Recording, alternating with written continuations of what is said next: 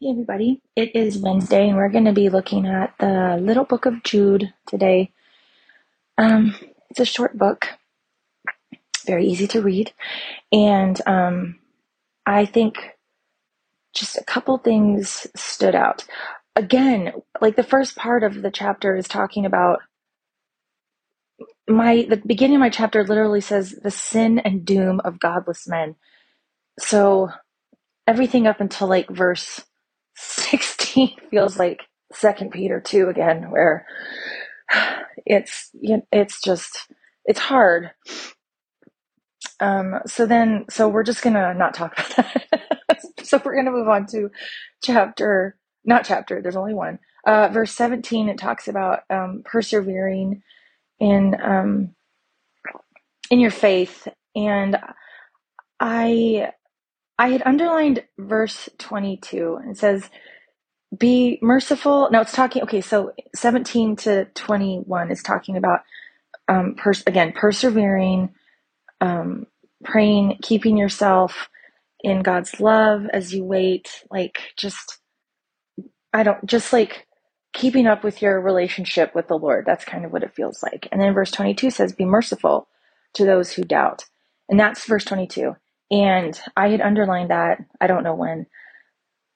Uh, it felt like a good call to compassion for me because a lot of times I feel that if it is something that I have already dealt with and struggled with and I no longer doubt about it, and if I hear of somebody that is doubting with it, I think sometimes my first reaction is still to be like, well, you need to get your act together. Like, this is how are you struggling with that?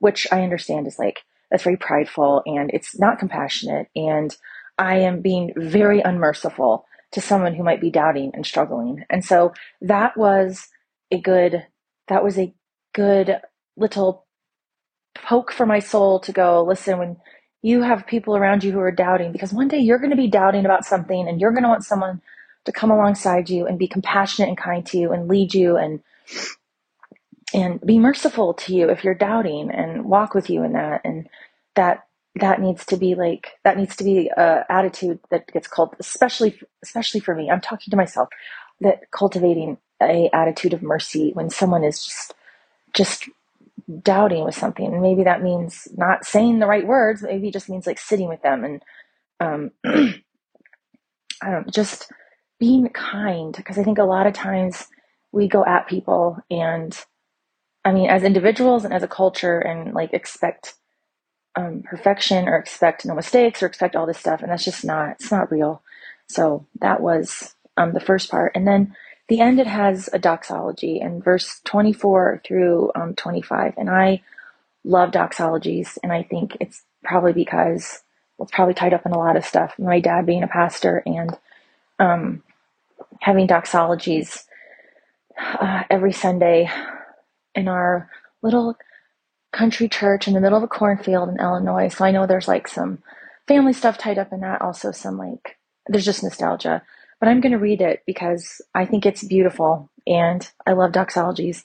So this is going to be um, our prayer as we end, as we begin and end the book of Jude on this Wednesday.